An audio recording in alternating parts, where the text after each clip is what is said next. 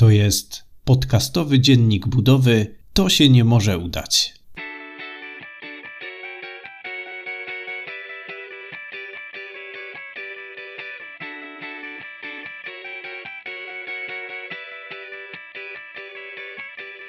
Cześć, witam Cię bardzo serdecznie w kolejnym odcinku podcastowego Dziennika Budowy.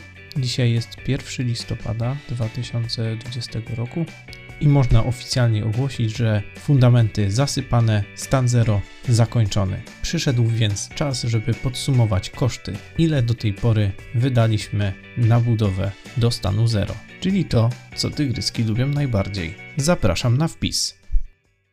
Ale zanim przejdę do kosztów, to powiem jeszcze, co w ogóle w tym tygodniu się wydarzyło. Jeżeli słuchałeś poprzednich odcinków, jeżeli nie, to serdecznie do nich zapraszam, to pamiętasz, że stan zero w zasadzie już ogłaszałem, ale to nie był kompletny stan zero, dlatego że nie były zasypane jeszcze fundamenty, co z kolei było spowodowane tym, że zdecydowaliśmy się wykonać drenaż opaskowy budynku. Później przyszedł tydzień opadów i woda dokonała zniszczeń, ponieważ stan wody w wykopie podniósł się do tego poziomu, że wypchało e, i zniszczyło izolację termiczną, która w zeszłym tygodniu miała zostać odbudowana, ale jako że byliśmy na kwarantannie, to tak naprawdę nie wiedzieliśmy na jakim etapie zastaniemy budowę w tym tygodniu. W poniedziałek byłem już wolny po kwarantannie, więc pojechałem z niecierpliwością z samego rana na budowę zobaczyć w zasadzie w jakim ona jest w stanie.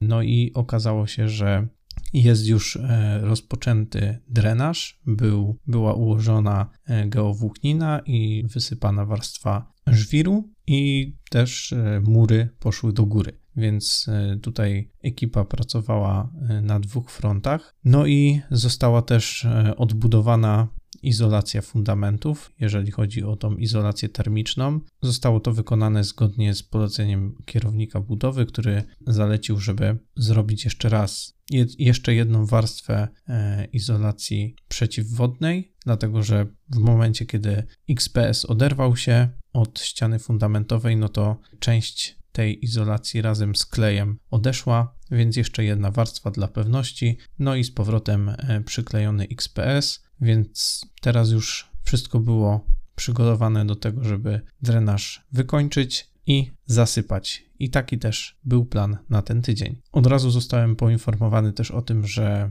no trzeba by troszkę jeszcze żwiru domówić, jakieś 5 ton, dlatego że okazało się, że może go zabraknąć. No i też trzeba było domówić trochę piasku do zasypania i to była moja robota po kwarantannie pierwsza. Udało się to dosyć szybko ogarnąć. Piasek i żwir dojechały na początku tygodnia, no i w środku tygodnia dostałem informację, że w czwartek będzie koparka i będzie fundament zasypywany. W środę przyjechałem zobaczyć, e, jak wygląda sytuacja, no i drenaż został wykonany i fundament był gotowy do zasypania. W czwartek koparka przyjechała, wszystko zostało zasypane i mogliśmy świętować w zasadzie po raz kolejny, ale już teraz ostatecznie zakończony stan zero.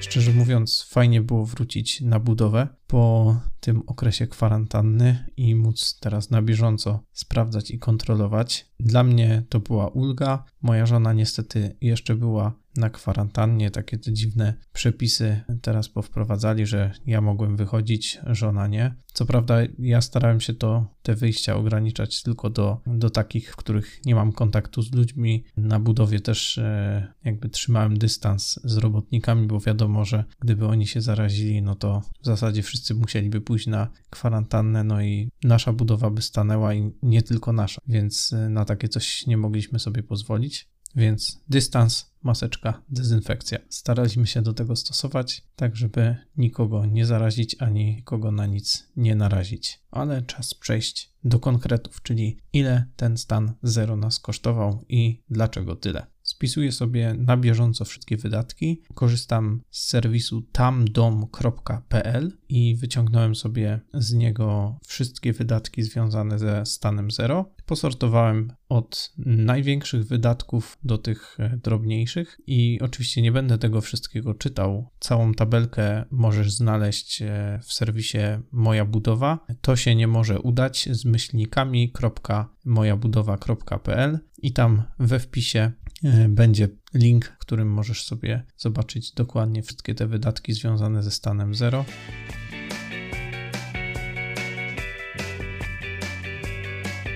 Zacznę od tych wydatków największych, czyli robocizna za stan 0 to jest 20 tysięcy. I tutaj to nie jest na 100% cena, która jest za, tylko za stan 0, dlatego że w momencie, kiedy podpisywałem umowę z wykonawcą, no to miałem zrobioną y, od niego wycenę jakby za całość stanu surowego otwartego i szczerze mówiąc, dopiero podczas podpisywania umowy rozbiliśmy sobie tą kwotę na poszczególne etapy i tutaj wykonawca sam się przyznał, że trochę się nie przygotował do tego podpisania umowy, bo miał to mieć porozbijane, więc tak powiedzmy proporcjonalnie rozbiliśmy te koszty, więc no nie jest to taka do końca miarodajna cena, ale Taką zapłaciłem, więc taką też wpisałem. Kolejnym kosztem było wykonanie drenażu opaskowego. I tutaj robocizna 4300. Ona nie była wliczona w umowę, dlatego że decyzja o wykonaniu drenażu została podjęta dopiero podczas budowy. I materiały to tutaj sumarycznie 3070 zł,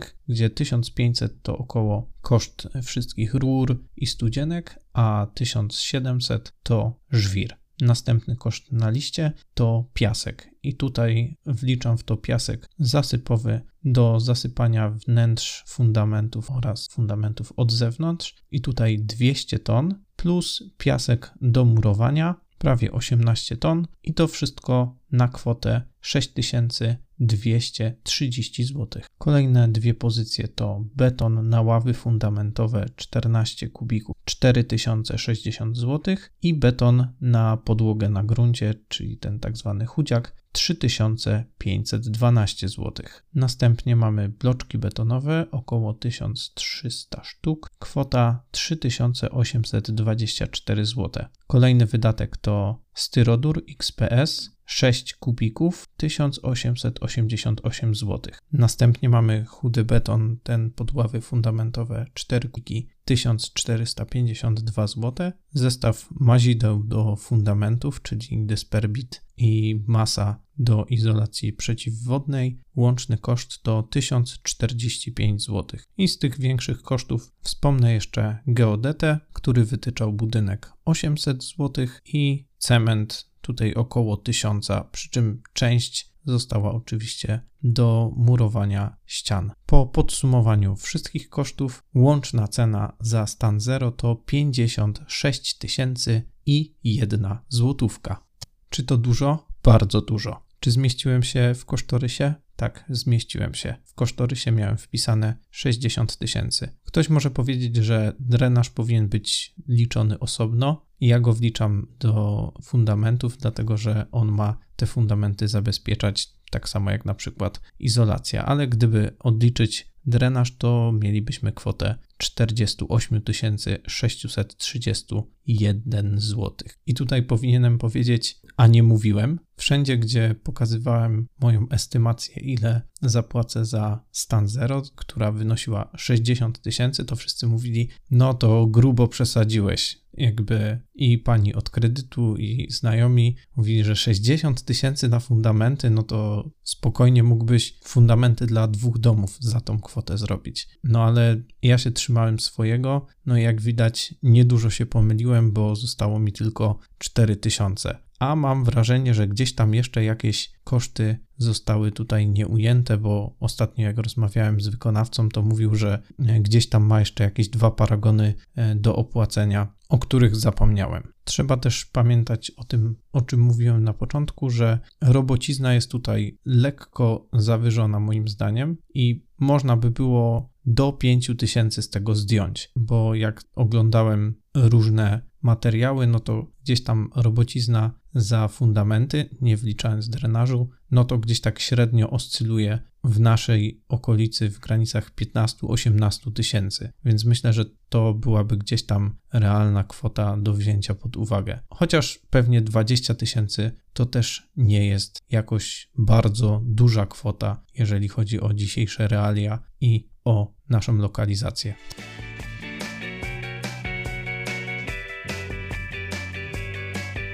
No właśnie, lokalizacja. Jest jedna bardzo ważna rzecz, której się nauczyłem podczas tej całej przygody z budową. To jest to, że jeżeli rozmawiamy o kosztach, to sens rozmawiania o kosztach ma tylko z osobami z podobnej lokalizacji, dlatego że za fundamenty można zapłacić 20 tysięcy w jednej części Polski, a 60 tysięcy na Śląsku. Ja buduję dom na Śląsku i tutaj takie są koszty wykonania stanu zero. I oczywiście ktoś powie, że przepłaciłem dużo, bo on zapłacił za fundamenty na przykład 30 tysięcy, mimo że też miał ekipę, a nie robił tego samodzielnie, to ja powiem: OK, w porządku, ale budowałeś na przykład w województwie lubuskim albo na Podlasiu i tam są zupełnie inne stawki, zupełnie inne koszty i pewnie nawet i materiały są dużo tańsze. Także jeżeli mogę udzielić komuś jakiejś rady związanej z kwestią finansów, to będzie ona taka: jeżeli pytasz gdziekolwiek o koszty budowy lub jakiejkolwiek usługi czy materiałów związanych z budowlanką, to musisz podać konkretną lokalizację, czy to województwo, czy najlepiej powiat, bo tylko wtedy możesz liczyć na odpowiedź, która naprawdę ci pomoże. Bo jeżeli gdzieś na forum budowlanym, czy na Facebooku, na jakiejś grupie wrzucisz, ile kosztuje wbudowanie SSO domu o takiej a takiej powierzchni, to dostaniesz rozrzut od 100 tysięcy do 300 tysięcy i nic ci to nie pomoże. Także określ województwo lub powiat i wtedy możesz dostać konkretną odpowiedź. A najlepiej w ogóle pytać na grupach związanych z danym projektem, jeżeli jest to projekt typowy. Ja na przykład jestem w takiej grupie na Facebooku, która dotyczy konkretnie mojego projektu, Kendra Mała, i tam dostaję, czy mogę dostać, czy mogę zapytać o konkrety związane z moim projektem, bo wycena jakakolwiek dla projektów może się różnić bardzo dużo, mimo tego, że metraże są podobne, dlatego że projekt projektowi jest nierówny.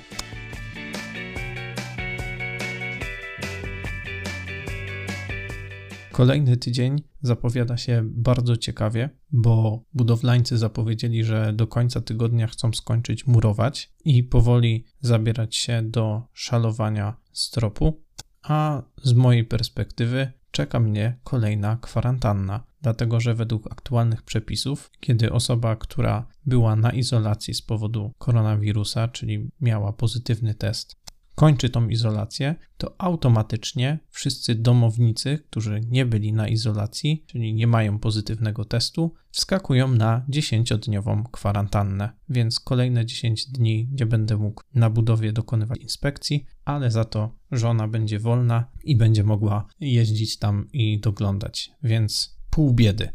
Bardzo Ci dziękuję za wysłuchanie dzisiejszego wpisu. Po aktualne zdjęcia zapraszam na blog to się nie może udać z myślnikami.mojabudowa.pl. Tam też możesz zostawić po sobie jakiś komentarz, żebym wiedział, że ten odcinek odsłuchałeś. Znajdziesz nas także na Facebooku i Instagramie, wpisując podcastowy dziennik budowy. A tymczasem trzymaj się do następnego wpisu. Cześć!